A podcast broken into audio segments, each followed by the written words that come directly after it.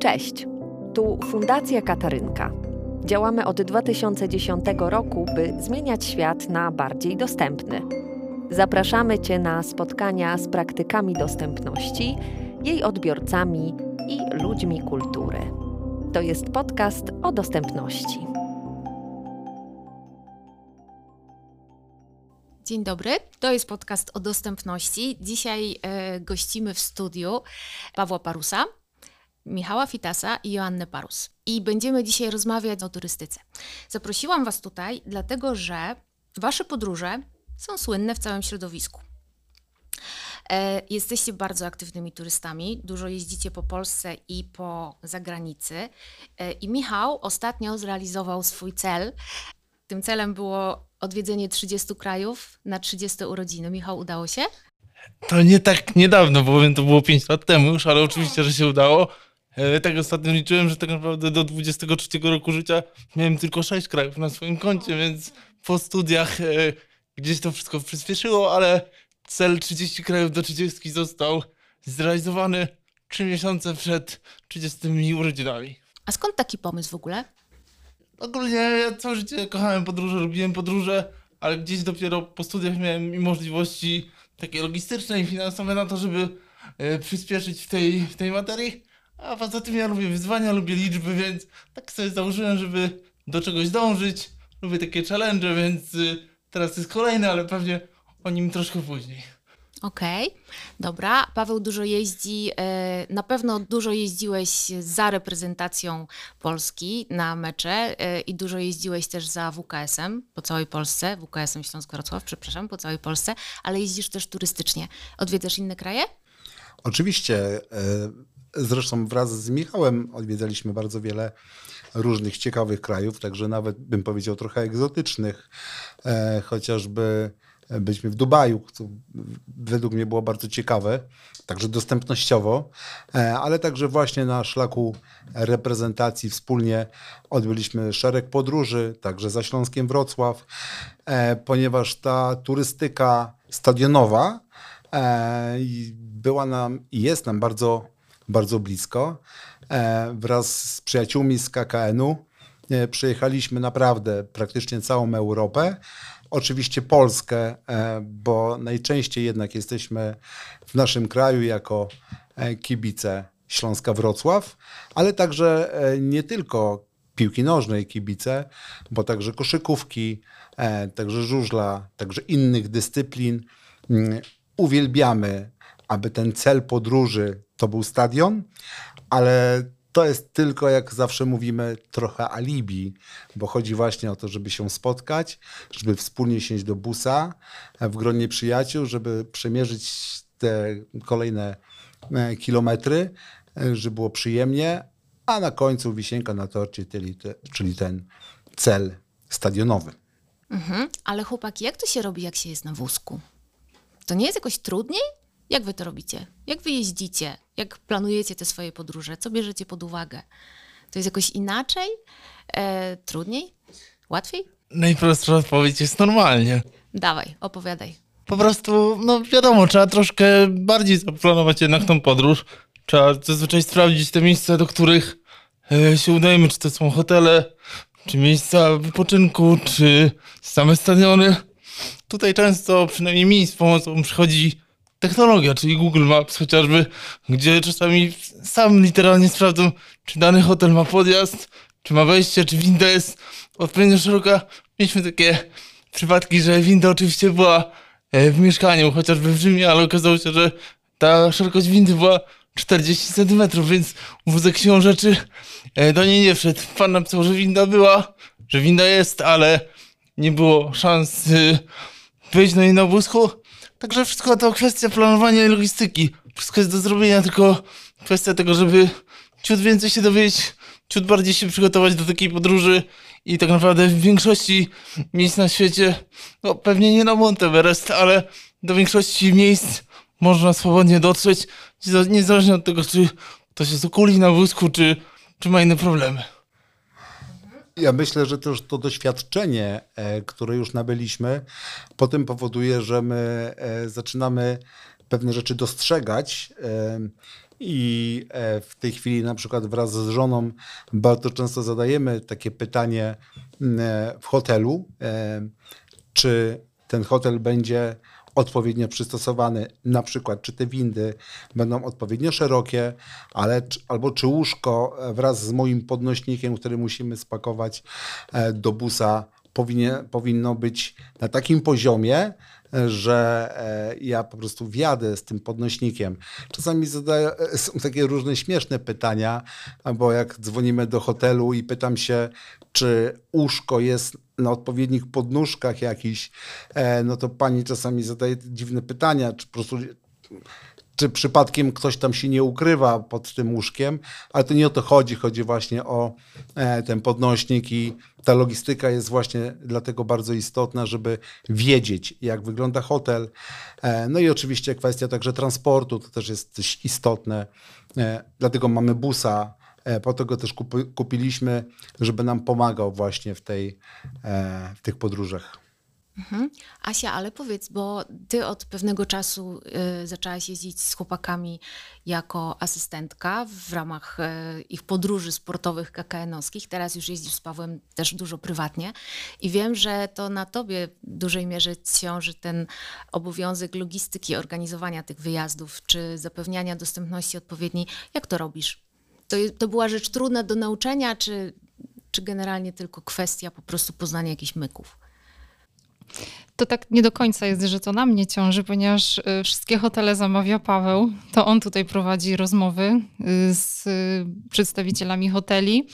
Ja, jak przyjeżdżamy do hotelu i okazuje się właśnie, że łóżko nie ma tych nóżek takich wysokich, no to my już mamy y, takie fajne klocki drewniane i wtedy no to już na mnie y, tutaj to spada, że muszę podłożyć te klocki pod łóżko i bez problemu możemy tym podnośnikiem wjechać. Tak naprawdę jak ja wchodzę do pokoju hotelowego, to rzucam tylko wzrok i już widzę, co muszę przemeblować. Zawsze cały pokój przemeblowuję. Nawet jeśli na jedną noc przyjeżdżamy, to, to wyrzucam te szafki, które nie są mi potrzebne, bo wiem, ile potrzebujemy obok łóżka miejsca, żeby Paweł mógł wózkiem stanąć, żeby mogła podjechać podnośnikiem, później tym podnośnikiem podjechać pod łóżko, e, no bo tak go przesadzam właśnie na łóżko, czy z łóżka na, na, na wózek, żebyśmy byli samodzielni i nie potrzebujemy wtedy pomocy nikogo. I jak tylko trochę poprzestawiam, to to wszystko się da zrobić. A jak nie mogę się dostać do jakiejś nóżki, bo, bo jest mi ciężko, to proszę kogoś o pomoc zawsze. Mhm. A nigdy nie było problemu w hotelach? Nie, nie protestowali, jak próbowałeś coś tam po swojemu zmieniać? Nie, bo nikt tego nie widzi. jak to robię. Ja wchodzę, zmieniam. Jak kończymy już e, nocleg, to zmieniam tak, jak e, zastałam. Także nikt tego nie widzi, ale na przykład jak leciliśmy samolotem, no i nie mogłam tych moich klocków drewnianych wziąć i wchodzimy, tak, są nóżki, ale 3 centymetry mają, a ja potrzebuję około 10, bo takie mam e, koła w podnośniku. No to schodzę po prostu na dół do recepcji i proszę o ryzy papieru. No to to się dziwnie na mnie patrzyli. Albo kiedyś w jednym hotelu były książki na ścianę. No to od razu razu patrzę, są książki, to podkładam książki, to co jest. Rozumiem. A ty, Michał, też potrzebujesz jakichś takich specjalnych udogodnień nieprzewidzianych ustawą? Nie, szczęśliwie ja troszkę, troszkę mniej tych udogodnień potrzebuję. Tak naprawdę ostatnio się śmiałem, że mm, w ciągu tygodnia raz spałem w samochodzie, a dwa razy w przyczepie kempingowej, e, a tylko cztery razy w domu, więc taki, taki wakacyjny hardcore ostatnio uprawiałem, także szczęśliwie ja tam, gdzie się położę, tam śpię, także aż takich e, myków nie muszę robić e, z klockami czy z innymi przedmiotami, także wiadomo, że jest najwygodniej, kiedy tych schodów nie ma, e, kiedy ta przestrzeń jest zupełnie płaska, albo po prostu jest winda, to wtedy jest dużo wygodniej, ale nawet jeżeli czasami potrzebuję gdzieś się dostać wyżej, to ja sobie dam radę z pomocą asystenta, czy z kimkolwiek jestem na miejscu, także Także gdzieś trzeba kombinować, ale wszystko się da zrobić. Ale oczywiście najlepiej jest wtedy, kiedy hotel jest dostępny, wygodny, bo wtedy wszystko trwa szybciej i wymaga trochę mniej zaangażowania i siły innych osób. Mhm. A ta przyczepa kempingowa była jakoś specjalnie dostosowywana? Nie, nie, nie. To jest po prostu stara przyczepa, która jest na e, terenie działki moich przyjaciół pod Legnicą i tam po prostu siedząc nad jeziorkiem śpimy. Czasami zwykła przyczepa z lat 90., więc tam po prostu muszę się dostać. Jest wąsko, są schody, no ale szczęśliwie mogę sobie z tym poradzić. Super. No dobra. E, Ja rozumiem, że dla Was informacja e, na stronie hotelu, że hotel jest w pełni dostępny, to taka informacja o niczym nie mówi, prawda? Czy mówi? Nie mówi do końca, bo właśnie jak jechaliśmy do Macedonii, to tam na bookingu znaleźliśmy, że jest dostępne, wszystko jest winda. Przyjeżdżamy zmęczeni, nie było tak prosto w ogóle, żeby się dostać pod ten hotel, bo oczywiście nie ma transportu dla osób niepełnosprawnych w Macedonii, więc musieliśmy skombinować, no bo Paweł ma problem, żeby się przesiąść. Jechało z nami wiele osób na wózkach. No i w każdym razie wychodzimy, patrzymy, a tu są schody do tej windy, a na bookingu było napisane, że jest wszystko dostępne. Także ta informacja nam nic nie mówi. Jeszcze raz tam dzwonimy i zawsze potwierdzamy i pytamy o to, co jest dla nas najważniejsze. Mhm. Czyli taki apel do hotelarzy, żeby generalnie nie operowali jakimiś takimi frazesami, tylko dokładnie opisali, jak to wygląda po prostu, nie? Mniej więcej, no bo wiadomo, że e, ktoś, kto nie podróżuje z osobą na wózku, albo ktoś, kto podróżuje z osobą, która nie wymaga aż tylu tych udogodnień, nie będzie wiedział, bo się nie domyśli, że nam jest coś potrzebne. Ale żeby no jak najwięcej tych rzeczy było, żeby te osoby były na to wrażliwe i pytały się też, co potrzeba. Oczywiście jest ustawa. Byliśmy na przykład w Niemczech i nie było naszego pokoju dostępnego, bo były już dwie osoby na wózkach. No i pani powiedziała, że nie ma dla nas naszego pokoju, może nam zorganizować transport do innego hotelu ich. Ale my już z tymi wszystkimi rzeczami po wielu godzinach podróży już nie chcieliśmy i spytałam się jej, czy mogłaby mi pokazać pokój niedostosowany. I tak naprawdę dostosowanie dla nich to była rączka przy toalecie i przy umywalce, co dla mnie, dla nas jest w ogóle no, nieistotne, tak? Na jedną noc jak jedziemy, to nie jest istotne, żeby prysznic był y, super dostosowany, no bo jeden dzień możemy się nie wykąpać pod prysznicem, a oni już chcieli nas przewozić w, inną, w inne miejsce w Monachium. Także stwierdziliśmy, że nam ten pokój w zupełności odpowiada, bo jest duży, a dla nas to jest ważne, żeby poruszać się wózkiem. Także to, że coś jest y, po prostu napisane, że jest dostosowane, to, to nie zawsze tak oznacza, że dla nas to jest istotne. Ja myślę, że także warto uszczegóławiać pewne rzeczy. My na przykład, kiedy mm, jedziemy w podróże nasze, to zawsze wysyłam także bookingu informację, że będę się poruszał na wózku i bardzo bym prosił, e, mm, żeby było to już na tyle dostępne e, i uszczegóławiam tematy, czy wystarczy mi tylko pokój, czy wystarczy mi trochę więcej, mniej.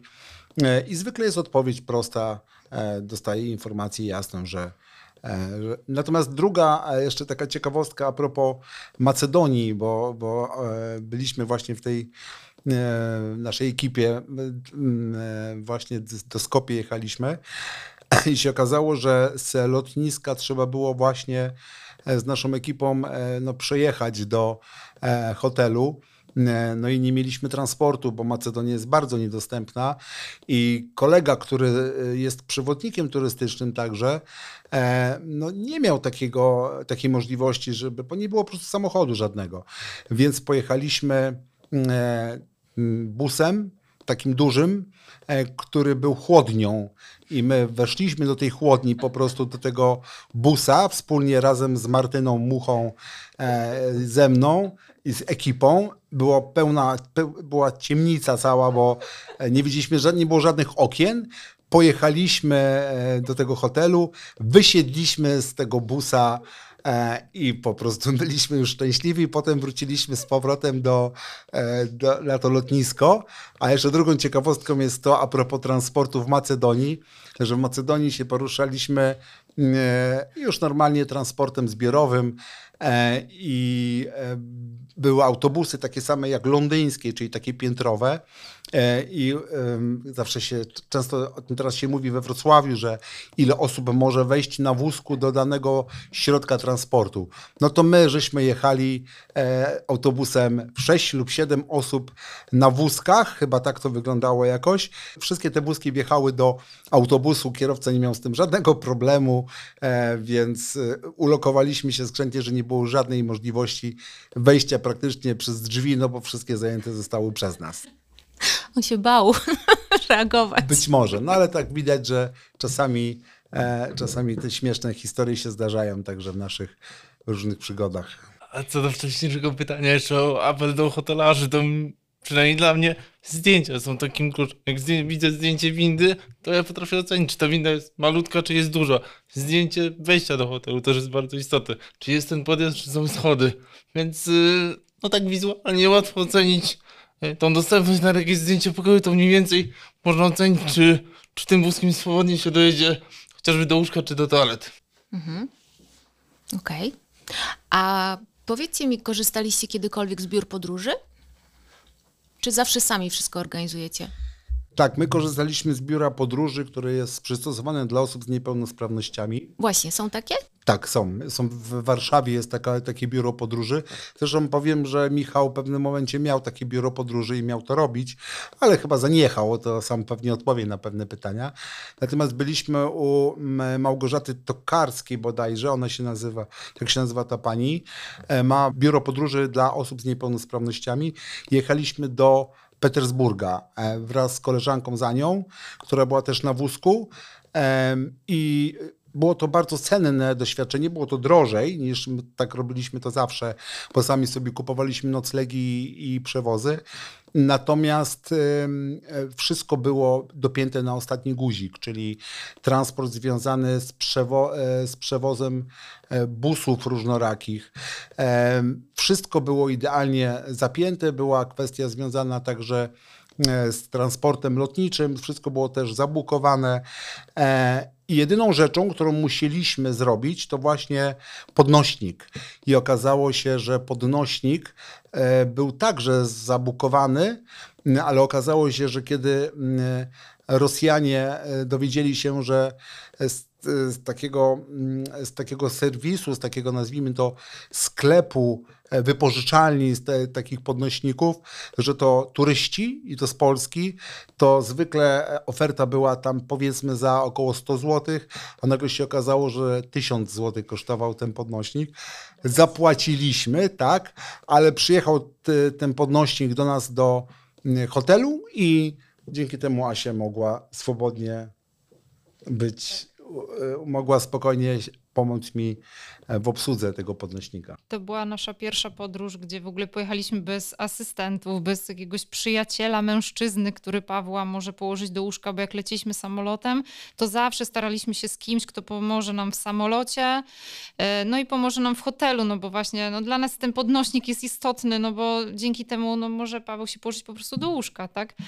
E, I trochę się obawiałam tej wycieczki, ale naprawdę fajnie, że mogliśmy ten podnośnik wy- wypożyczyć, no z pół, połowę naszej wycieczki, no ale, ale mogliśmy pozwiedzać Petersburg i w samolocie też fajnie nam pomogli, także biuro podróży się spisało na medal, naprawdę. Asysta w Warszawie na lotnisku też bardzo dobra. E, We Wrocławiu też jest całkiem niezła.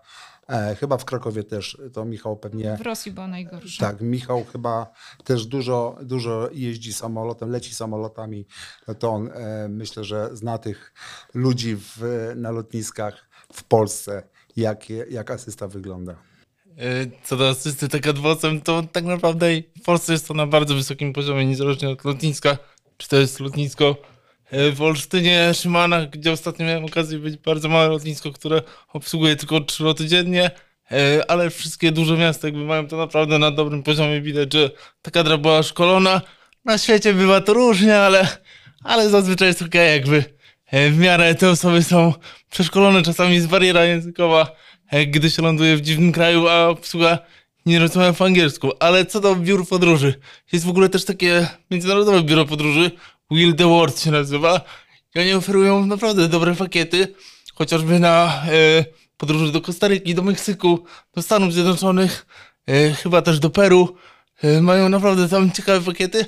Jest to dość kosztowne na nasze kieszenie, ale wiem, że można na przykład wejść na Machu Picchu e, w Peru e, właśnie ze specjalną asystą, z pomocą, e, nazwijmy to trakarzy albo asystentów, którzy gdzieś tam pomogą tą osobę dostarczyć. A to co do polskich biur podróży, e, korzystałem z normalnych biur podróży kilkukrotnie, e, chociaż zazwyczaj sam robię te podróże na własną rękę, ale te biura podróży widać, że zrobiły progres, że lepiej informują o tych hotelach, lepiej informują o tej dostępności.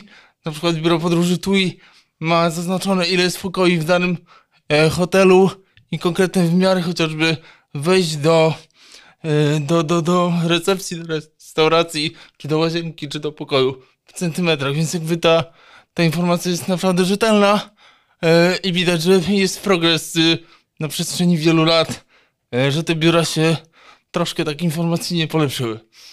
To jeszcze myślę, że warto dodać e, a propos podróży, jak, jak leciliśmy do Dubaju, bo kiedy chcieliśmy już wylecieć z tego Dubaju, to okazało się, że był, wypadło mi z głowy, jak się nazywa, No nie działał Ambulift, był w tak zwanym no, przeglądzie technicznym, coś takiego. Tak, więc propozycja była pierwsza, e, czy przypadkiem nie przybukować tego na jakiś czas, ale musieliśmy już wracać. No i się okazało, że bodajże Pakistańczyków kilku zaoferowało, że oni pomogą oczywiście i oni chcieli to zrobić w taki sposób, że e, cztery osoby łapią po prostu za kółko e, i przez te schody e, do samolotu mieli nas wozić, więc ja od razu na dzień dobry powiedziałem, że bardzo przepraszam, ale absolutnie się nie zgadzam z takim noszeniem jak król. E, To Michał może, bo on się może mniej boi, więc poprosiłem asystenta Sebastiana, żeby on jednak jechał ze mną z tymi, e, z tym całym e, schodami.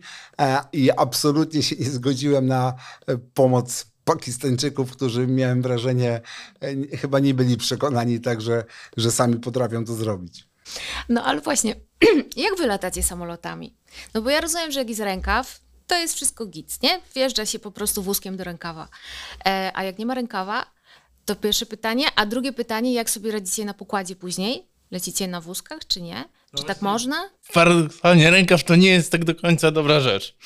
E, dlatego, że często miejsca dla wózków w samolotach to niestety zależy od linii lotniczych, nie ma innej procedury, ale one są zazwyczaj na końcu samolotu. I to oznacza, że jeżeli ktoś wchodzi rękawem, przesiada się przy drzwiach samolotu na taki wózek ratowniczy, który zmieści się pomiędzy siedzeniami. I tak naprawdę na tym wózku, jeżeli ma miejsce z tyłu, musi y, za pomocą tej asysty, która jest na lotnisku, przemieścić się, czyli przejechać cały samolot zazwyczaj na koniec. 30-40 rzędów w zależności od typu samolotu. Jeżeli tego rękawu nie ma, to zazwyczaj na lotniskach są teraz ambulifty, czyli takie samochodziki z windą, które podnosi się na wysokość tylnych lub przednich drzwi. Ale jeżeli się podjeżdża od tyłu do takiego samolotu i ma się miejsce w ostatnich rzędach, to tego przejścia lub przejechania wózkiem jest zdecydowanie krótsza droga. E, także nie, niezależnie od tego, czy w ambuliście, czy w rękawie przesiada się na taki dość wąski wózek e, ratowniczy, szczególnie dla osób większych gabarytowo jest to na pewno mniej komfortowe. No i po to, żeby między siedzeniami e, samolotu przejechać tym wózkiem i potem przesiąść się do, na normalny fotel. I śmieszny e, taki paradoks jest, o którym pewnie nie wszyscy wiedzą, że osoba na wózku, osoba wymagająca wsparcia, czyli tak zwany Charlie dla, w, w samolotowym żargonie, musi siedzieć pod oknem. Dlaczego? Po to, żeby nie utrudniać ewakuacji.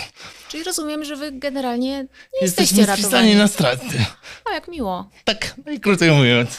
Ale to warto teraz kolejne elementy dodać z naszych żartów. E, No ponieważ e, kiedy ja się e, znajduję już zaraz przy przejściu e, i pani mówi, że trzeba się przesiąść na, do tego właśnie miejsca, gdzie jest okno, no to wtedy zapraszam e, ludzi, którzy mają mnie tam przesiąść. Ponieważ ja jestem wysoki i się już kompletnie nie mieszczę już w to miejsce, więc przejście w jakikolwiek sposób, żeby do okna przejechać, nie ma w ogóle możliwości, bo się po prostu nie da tego zrobić, więc e, wszyscy się drapią po głowach i w pewnym momencie zostaje taka opcja, no trzeba się jakoś tu inaczej znaleźć i osoby, które będą właśnie koło okna, muszą się zgodzić na to, że oni tu w tym miejscu zasiądą, e, a ja będę jednak utrudniał tą ewakuację. I to tak jest po prostu i wtedy wydaje się zgodę, e, zgoda musi być od chyba K- Pilot, tak? No, pilota, i od tak. tej osoby, czyli zazwyczaj Asi jednak, e, no, że siada tam na własne ryzyko, że tam siada na własne ryzyko po prostu. No i zawsze jak ginąć, to przynajmniej razem, no. Tak jest. I generalnie ona przechodzi przez te wszystkie moje nogi, musi przejść, tak, a jak są, dru- jest druga osoba jeszcze, to także kolejna, a ja siedzę sobie koło tego przejścia e, nielegalnie, e, ale dzięki temu e, obsługa bary, e, napoje, jest, jestem do dyspozycji, jakby, że tak powiem, w tej kwestii. Ale przesiadasz się na fotel z wózka. Tak, oczywiście, nie mam wyboru, natomiast nie mogę przejść pod to okno, bo się praktycznie nie da, chyba że jesteśmy na przykład w linii e, lotniczej typu lot, gdzie jest więcej miejsca i wtedy, no, wtedy się jednak to odbywa tak, że trzeba do tego pod ten fotel e, podjechać, podejść, ale z drugiej strony e, no nie jest to takie proste. Bo wózek inwalidzki w ogóle nie wjeżdża na pokład, tylko zostaje przed pokładem i zostaje e, jakby dołączony do bagaży normalnych. A wy się mieścicie, no Paweł, ty na pewno nie, ale ty się mieścisz w Ryanerze? Albo w innych tanich liniach, gdzie jest tak strasznie ciasno, gdzie mało kto się Tak, ja mieści? nie, ja nie mam z tym problemu. Zresztą to nie jest kwestia tak naprawdę tylko tych linii lotniczych, bo e, linie lotnicze na świecie inne też są tanie i też mają podobne rozmiary jak Ryanair i Wizz Air, więc to nie jest tak, że od razu yy, linie typu Lufthansa mają nie wiadomo jak wielkie te siedzenia. To taki trochę stereotyp, że tam nie wiadomo ile jest miejsca, bo to jest kwestia 3-4 centymetrów. To nie jest wcale wiele więcej. Zależy od typu samolotu i od konfiguracji, która sobie linia, linia lotnicza wybrała. No ja się lekko nie zgadzam, bo dla mnie 3-4 cm powodują, że moje kolano albo tam wejdzie, albo nie. No to są jednak dla mnie duże różnice, dlatego jeżeli chodzi o kwestie wysokich osób. Okej. No dobra, to o samolotach już trochę wiemy. E, a jak wygląda kwestia pociągów? Pociągi są dostępne na świecie, w Polsce? Jeździliście po, y, za granicą pociągami? E, Koleje dolnośląskie, mm, e, najprostszy przykład. Świetne, e, świetne pociągi. Teraz już dobre perony, więc wszystko się to zgadza. I zaczęliśmy ostatnio podróżować regularnie pociągami właśnie kolei dolnośląskiej, także poprzez kwestie, poprzez te kwestie delegacyjne chociażby. Więc Asią nawet sami specjalnie jedziemy tymi pociągami po to, żeby nie używać samochodu. Wraz z Julią e, spędzamy czas właśnie w, tej, w tych kolejach. E, natomiast mieliśmy takie też przygody, że zdarzało się, e, że nagle się okazało, pociąg stanął w Sobótce, bo pociąg został skasowany przez jakiś nadjeżdżający pojazd, ktoś zmarł, więc nagle w tej Sobótce musieliśmy wysiąść i się zastanawiałem, jak ja mam wrócić z powrotem do tego Wrocławia, bo oczywiście e, już e, autobusy nie były przystosowane. No i przyszła koleżanka nam z Sukurs i przy, przyjechała do tej Sobótki, no ale gdyby to było dużo dalej, no to pewnie jakiś problem. Natomiast ogólnie pociągi e, kolei dolnośląskiej e, są, są bardzo, bardzo dobre. E, O kolejach innych pewnie Michał powie więcej, bo ma też przyjaciela Piotra, który jest fanem w ogóle kolei. Tym razem ja się tak troszeczkę nie zgodzę, chociaż wiele z tego, co Paweł mówi, jest oczywiście prawdą, ale e, oczywiście tabor jest świetnie dostosowany, bo wszystkie e, pociągi kolei dolnośląskich są ok, są dostępne, jednak nie wszystkie perony są dostępne, chociażby przykład z Boguszowa Gorce, gdzie wjechał pociąg na peron drugi, który jest starego typu, nie jest w tym standardzie obecnym, no i ta platforma po prostu się nie mieściła po rozłożeniu.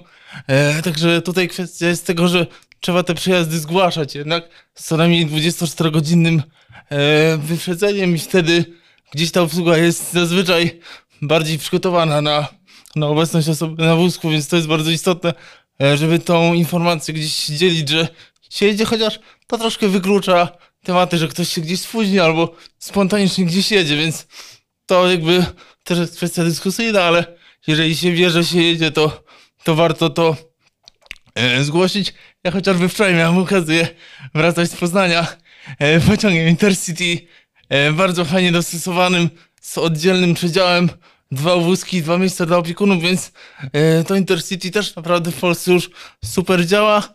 Co do kolei na świecie jest ok, ale to wcale nie jest tak, że tam jest super, a u nas jest beznadziejnie czy gorzej. Bywają pociągi starsze, które są trudno dostępne albo w ogóle niedostępne, czy to we Włoszech, czy w Hiszpanii, a są pociągi nowoczesne, gdzie spokojnie z poziomu zero można do niego wjechać i bez problemu jakby bez żadnego progu e, się do niego dostać, także w Polsce jest dobrze, na świecie jest też dobrze, ale oczywiście to proces i można coś tam zawsze polepszyć i żeby było idealnie, to jeszcze troszkę brakuje. Ale też ciekawostka, kiedyś z Michałem wspólnie jechaliśmy na mecz Euro z Wrocławia do Poznania. I mieliśmy wspaniałe miejsce pod toaletą, bo nie było żadnego innego jej możliwości, oczywiście po schodkach. I siedzieliśmy wspólnie z Michałem i sobie oglądaliśmy, i, i, jak toaleta wchodzi, jak ludzie przechodzą, więc moglibyśmy w sumie w zasadzie zbierać opłaty za tą toaletę i nawet byśmy całkiem sporo zarobili. Ale to jest śmieszne i akurat co, co też wygodne na, na wózkach, że teraz miejsca dla wózków też są zazwyczaj toalety. Oczywiście toalety dostępnej, więc ja często też się staję po prostu prawie że kiblowym, bo tłumaczę, że jakby w tej toalecie to trzeba guzik nacisnąć, a drugą toaletę trzeba na siłę otwierać, więc y, już znam te toalety i czasami proszę nacisnąć guzik czerwony, żeby się zamknęło i powinniśmy opłaty jakieś faktycznie pobierać za takie usługi informacyjne. Ale ja też nieraz jechałam, wiecie, na korytarzu koło toalety, no po prostu tak czasem się zdarza, no wszyscy mamy takie doświadczenia. Okej, okay. rozumiem, że z transportem publicznym generalnie jest podobnie. Czyli też bywa super albo nie super, w zależności od y, rodzaju komunikacji. We Wrocławiu mniej więcej wiemy, jak jest, a na świecie? Mam przygodę z wczoraj. Dawaj. Poznań, akurat yy, zauważyłem, że jakoś bateria w wózku elektrycznym mi spadła i mówię, dobra, to wrócimy na dworzec yy, tramwajem. Patrzę, widzę niski tramwaj, macham ręką, podchodzę do drzwi, gdzie jest wózaczek, a fan wychodzi i mówi, ale tu nie ma platformy. Naprawdę, nisko pod głowy nie ma platformy. Ja po prostu nigdy w życiu nie doznałem takiego szoku związanego z dostępnością. No pan mi tam pomógł te, nie wiem, 12 centymetrów e, pokonać do góry wraz z innym e, towarzyszem podróży. Ale było to naprawdę szokujące, że takie coś e, jeszcze się dzieje, że są tramwaje nowe, ale nie mają platformy. No bzdura totalna. Ale na świecie też bywa różnie. Metra, tramwaje, w zależności od miast, to wcale nie jest tak, że w Europie na zachodzie jest cudownie, bo metro paryskie czy londyńskie naprawdę w wielu miejscach jest totalnie niedostosowane i nigdy nie będzie, bo jest za głęboko i nie da rady tego zrobić. No to kolejna anegdota. Znowu z Michałem w podróże jechaliśmy, pojechaliśmy na Stade de France E, sobie i chcieliśmy pojechać sobie w tym pięknym, dostępnym e, miejscu, czyli Paryż wydałoby się, e, wjechaliśmy do metra e, było dostępne, było winda, wjechaliśmy do tego metra i się okazało, że przez, całą, e, przez to całe metro nie było ani jednego już przystanku, którego można było wyjść, więc poczekaliśmy do końca. E, potem się okazało, że trzeba było jeszcze, bo nie można przecież przejechać z miejsca na miejsce z peronu w drugą stronę, więc poczekaliśmy do E, tak zwanego, takiej zajezdni, nazwijmy to. Wróciliśmy z powrotem, wysiedliśmy pod hotelem po całej tej drodze i już następnym razem dokładnie oglądaliśmy, które, e, który z tych, e, która z tych stacji jest przystosowana dla osoby na wózku. Także mieliśmy też takie przygody. Ale Paryż podziemny zwiedzony. Od lewej do prawej. A to jest zaznaczane gdzieś na mapach e, metra, że ten ta przystanek jest dostępny, a ten nie? Tak, okay. jest dostępny bardzo mhm. często. E, w Lizbonie miałem też takie doświadczenie, jeżeli chodzi o metro, e, które faktycznie pięknie pokazywało, które są dostępne, te stacje, które nie. Niektóre, niektóre te stacje były używane przez schody ruchome. Nawet się okazało kiedyś, że my jechaliśmy po schodach ruchomych i się okazało, że jeden z asystentów, e, on się mm, pośliznął. Czy przepraszam, jak jechałeś na schodach ruchomych na No wózku? właśnie, jechałem tak, że jechałem tak jak zwykle po schodach, czyli trzymaliśmy się na e, balansie, na balansie, ale już teraz wiem, że inaczej się to robi, czyli jak są schody, które jadą y, do góry, to ja muszę wjechać przodem i wtedy to się pięknie zakleszcza. E, natomiast nie jest to bezpieczne, co zresztą już kiedyś zobaczyliśmy właśnie przez tego asystenta, który potem wyglądał jak po ataku rekina, a okazało się, że na tej stacji wszyscy ochroniarze po prostu uciekli jak najdalej e, i kolega musiał się po prostu sam e, wraz ze mną jakoś tam e, posiłkować ucieczką z tego całego, z tych całych schodów.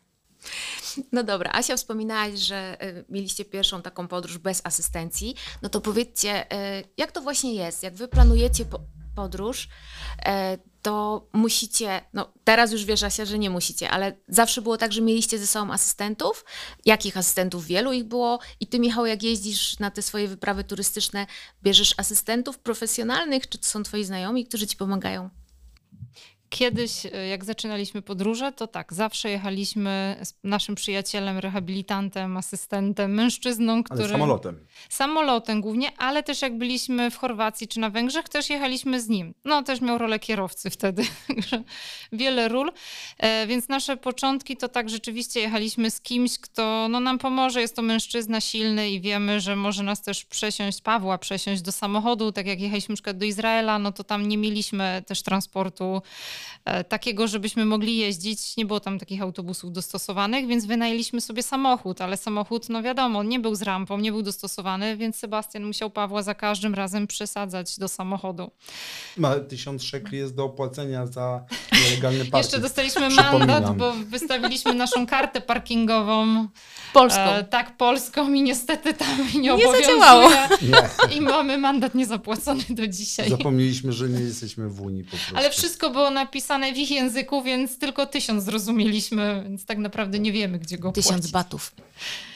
No więc, więc potrzebowaliśmy tej pomocy, ale z biegiem lat, y, jak właśnie ja zaczęłam jeździć też dalej samochodem i wiedzieliśmy, że możemy sobie włożyć ten podnośnik, no to tak naprawdę coraz mniej już tych osób było nam potrzebnych. Przynajmniej jak ja kieruję samochodem i jedziemy sami. No mówię, samolotem byliśmy raz tylko na takiej wycieczce. E, ale tak to już y, gdzieś, gdzie ja mogę dojechać, to dojeżdżamy sami, nie potrzebujemy już tej pomocy. I ja się wtedy pełni rolę już takiego kombo na maksa, co zresztą robić każdego dnia w życiu. E, czyli na przykład, jak jechaliśmy do Estonii e, naszym samochodem, no to Asia prowadziła e, jako kierowca. E, koleżanka na wózku Ania siedziała obok i zagadywała sobie, żeby Asia nie zasnęła. E, ja byłem z kolei z tyłu w bagażniku tak zwanym. E, otaczały mnie bagaże dookoła wszędzie. Asia musiała to pakować, musiała to wszystko rozładowywać, bo wszystkie osoby tak zwane kulawe były, więc Joanna zawsze wtedy pełni rolę kombo takiego typowego. Dlatego powiedziałam na początku, że Asia wszystko ogarnia. No to prawda. Staram się. No. E, co do moich podróży, no ja na dłuższą metę nie pojadę sam. W sensie oczywiście z Wrocławia, nie wiem, gdzieś tam przez pół Polski wsiądę sobie sam e, do pociągu, wiedząc, że ktoś tam jest na miejscu. Zazwyczaj są to moi znajomi przyjaciele, chociażby przykład z wczoraj, taki mi teraz najbardziej bliski, że sam pojechałem z Poznania, ale ktoś tam już na mnie czekał i sobie e, działaliśmy na miejscu już gdzieś tam z pomocą koleżanki, więc zazwyczaj na te podróże dłuższe, wakacyjne, urlopowe, samolotowe czy meczowe jedzie czy to większa, czy mniejsza ekipa moich znajomych czy przyjaciół. Czasami są to stricte asystenci typowo do podróży, ale zazwyczaj są to po prostu moi znajomi koledzy, którzy również z nami, mniejszą lub większą grupą, podróżują, cieszą się, nie wiem, meczem, wakacjami, czy jakimkolwiek innym wyjazdem związanym po prostu z tym, co się obecnie dzieje. Także sam nie jeżdżę, zawsze jest jakaś tam brygada co najmniej jednej osoby, która, która mnie musi wesprzeć, chociażby wieczorem czy rano, żeby się e, ubrać i, i ogarnąć. No dobra. Co robicie na takich wakacjach, jeśli nie jedziecie na mecz? No bardzo różnie. Coraz więcej plaż też jest dostosowanych. No jeśli chodzi o Włochy, no to tam, gdzie my stacjonowaliśmy zawsze, to praktycznie do samego morza e, prowadził taki gumowy albo plastikowy podest. Więc i jeszcze fajnie, że od tego podestu były takie odnogi, więc jak Paweł sobie tym podestem jechał i my chcieliśmy być jak najbliżej wody, to on mógł sobie na tej odnodze być, więc jak ktoś inny chciał przyjechać, to nie musiał gdzieś tam omijać go. Więc y, to jest fajne, że te odnogi też mają swoje parasolki, stoliki, krzesełka, można się przesiąść i sobie tam leżeć, czy właśnie tak jak Paweł, być na wózku. Pytanie było o destynację podróży, więc u mnie to są zarówno miasta, jak i jeziora, jak i też morze, bo jakby e, śmieją się, że jak ja widzę Bajoro, to do niego wchodzę, więc uwielbiam gdzieś tam morskie klimaty, czy, czy związane z jeziorami, ale jakby to spektrum jest dość spore i ostatnio nawet e, gdzieś tam góry się pojawiły No w moich kierunkach, e, więc jest pełne spektrum. Dzieje się. Dobra, to czas teraz na pytanie o marzenia. To może ja zacznę. E, co do celów i marzeń, nie, nie mam takiego konkretnego jednego marzenia podróżniczego. Mam taki cel kolejny liczbowy. E, 50 krajów do 40. Tych krajów już jest 44 na chwilę obecną, a jeszcze zostało 5 lat. Za chwilę kolejny kraj. W listopadzie powiem Tanzania 45. e, W lutym Wietnam 46, więc już pójdzie z górki. Zostanie tylko 4,5 roku, 4 kraje, więc e, ten challenge będzie bardzo prosty, myślę, że do realizacji, a takiej konkretnej lokalizacji nie mam. Chciałbym wrócić na statek wycieczkowy po to, żeby popływać mm, prawdopodobnie gdzieś koło kanału panamskiego, gdzieś do Kolumbii, w tamte rejony Ameryki Środkowej. E, chciałbym wrócić e, ponownie właśnie do Azji Południowo-Wschodniej, to co zrobię w lutym. Później może gdzieś zahaczyć Laos i Kambodżę, gdzie jeszcze nie byłem, więc tych celów jest naprawdę sporo. Mógłbym je tutaj mnożyć, mnożyć, mnożyć, ale to pewnie nie ma na to tyle czasu. E, są jakieś tam pomysły w głowie, ale ja planuję tylko mniej więcej rok do przodu i potem zobaczymy, co się wydarzy. Zależy, jaka będzie sytuacja na świecie e, i co będzie można. Może coś ciekawego się jeszcze w głowie e, urodzi, albo ktoś mnie zainspiruje. Michał powiedział, że nie ma marzeń, skoro wym- wymienił już kilka tych marzeń, więc jednak chyba te marzenia ma. E, To ja są cele po prostu. Cele, okej, niech będą cele. Ja z kolei e, dużo podróżowaliśmy wspólnie także z Asią, ale raczej e, powiedzmy do pewnej ilości kilometrów, do liczby kilometrów, dlatego że ja z kolei 10, 10 czy 12 czy 15 godzinny lot byłby dla mnie dramaty, więc ja boję się, że raczej do Ameryki raczej nie polecę, ale może, może zobaczymy. Natomiast z drugiej strony, ponieważ mamy już małą Julię, no to próbujemy jednak e, jeździć na takie odległości, w których ona jest w stanie przetrwać. E, co ciekawe, ta mała Julia w tym roku, po jeszcze moim udarze, który był w ubiegłym roku z kolei, e, no, przejechaliśmy, ostatnio liczyliśmy, e, odwiedziliśmy 11 czy 12 e, różnorakich miast w Polsce, więc jak na roczne dziecko to już całkiem sporo, więc Julia już jest naprawdę bardzo, bardzo aktywna. Byliśmy także w Czechach, więc my planujemy em, te podróże ze względu na dziecko, żeby one się nie odbywały jakoś bardzo daleko, ale e, Asia ma przynajmniej takie koleżanki i ona mi pokazuje także z moimi dziećmi, gdzie bardzo daleko się lata, na przykład także do Ameryki. E, natomiast e, my próbujemy mierzyć siły na zamiary. Ja także muszę się odbudować po kwestii udarowej e, i na razie nie lecimy gdzieś tam na e, 1000 czy, czy 2000 kilometrów, ale bardzo chciałbym e, Afrykę Północną gdzieś zahaczyć, e, bo jeszcze nigdy nie byłem w Afryce e, i te typu Maroko czy e, tego typu właśnie kraje północne chciałbym bardzo zobaczyć. Nie wiem jak Asia teraz coś, jak, czy Asia się zgadza na to. I ja się oczywiście zgadzam, ale po tegorocznych wakacjach nad morzem stwierdziliśmy, że tak najbliżej, no gdzie ja mogę dojechać tym samochodem z Pawłem i z Julią, to jest Balaton, więc za rok chcę jechać nad Balaton, bo wierzymy, że tam będzie ciepło i, i tam będziemy mogli odpocząć. Ja bym bardzo chciała do Stanów Zjednoczonych pojechać, ale to jeszcze myślę, jeszcze trochę. Na razie pokazujemy Polskę i te najbliższe tereny Julii. A jakie macie jeszcze marzenia takie związane z aktywnością? Nurkowanie, nie wiem, skoki na spadochronach, paralotnie? Macie jakieś? To Michał jest ekspertem od takich. Właśnie, chyba będę bardzo często wracał do wczorajszego dnia w Poznaniu, bo szliśmy koło osoby, która dokładnie w tym momencie skakała na bungee. Ja mówię, kurde, w życiu nie chciałbym skakać na bungee. Jakoś y, skakałem ze spadochronu, dostałem od moich przyjaciół w skakaniu y, na 30 urodziny właśnie prezent w postaci y, skoku ze spadochronu, więc tam zaliczone było bardzo fajnie, ale raz wystarczy. E, gdzieś tam leciałem na szybowcu, leciałem na paralotni, więc trochę tych sportów ekstremalnych. Zaliczyłem troszkę nurkowanie. Mnie przeraża w kwestii oddechowej, że boję się, że sobie tam nie dam rady. E, także na razie jakby te takie ekstremalne rzeczy raczej e, zostawię ze sobą. Troszkę już zrobiłem w tej materii, więc takie rzeczy, a może coś się nagle urodzi koło 40, to taki też wiek przełomowy, to może za 4 lata, za 5 lat coś mi się w głowie przestawi i coś sobie wymyślę, ale wczoraj też usłyszałem, że skok na bungee bardzo źle wpływa na powięzie i stawy i mięśnie, więc wolałbym tego nie robić. My wraz z Asią raczej turystyka rekreacyjna i przede wszystkim rodzinna w tej chwili, więc e, wszystko to właśnie zmierza w takim kierunku, żebyśmy mieli e, przede wszystkim z córką e, wygodną podróż, dobry hotel, dobry pensjonat, ewentualnie jakąś tam kwaterę. Więc o to nam przede wszystkim chodzi, żeby było bezpiecznie i żeby przede wszystkim Asia dała radę dojechać do tych kilometrów do celu. Okej, to na koniec. Macie jakieś złote rady dla osób, które e, są na wózkach, nie jeżdżą, bo się boją gdzieś w dalekie podróże? E, ja domyślam się, że chcecie powiedzieć, że warto i że super, trzeba zacząć, ale jakąś taką złotą radę na początek. Od czego zacząć? Pytać, przede wszystkim pytać. Pytać e, właśnie w kwestiach hoteli, e, pytać innych, którzy się już troszkę bardziej na tym znają, nawet nas, tak? Można spokojnie zapytać, w jaki sposób realizować te cele podróży.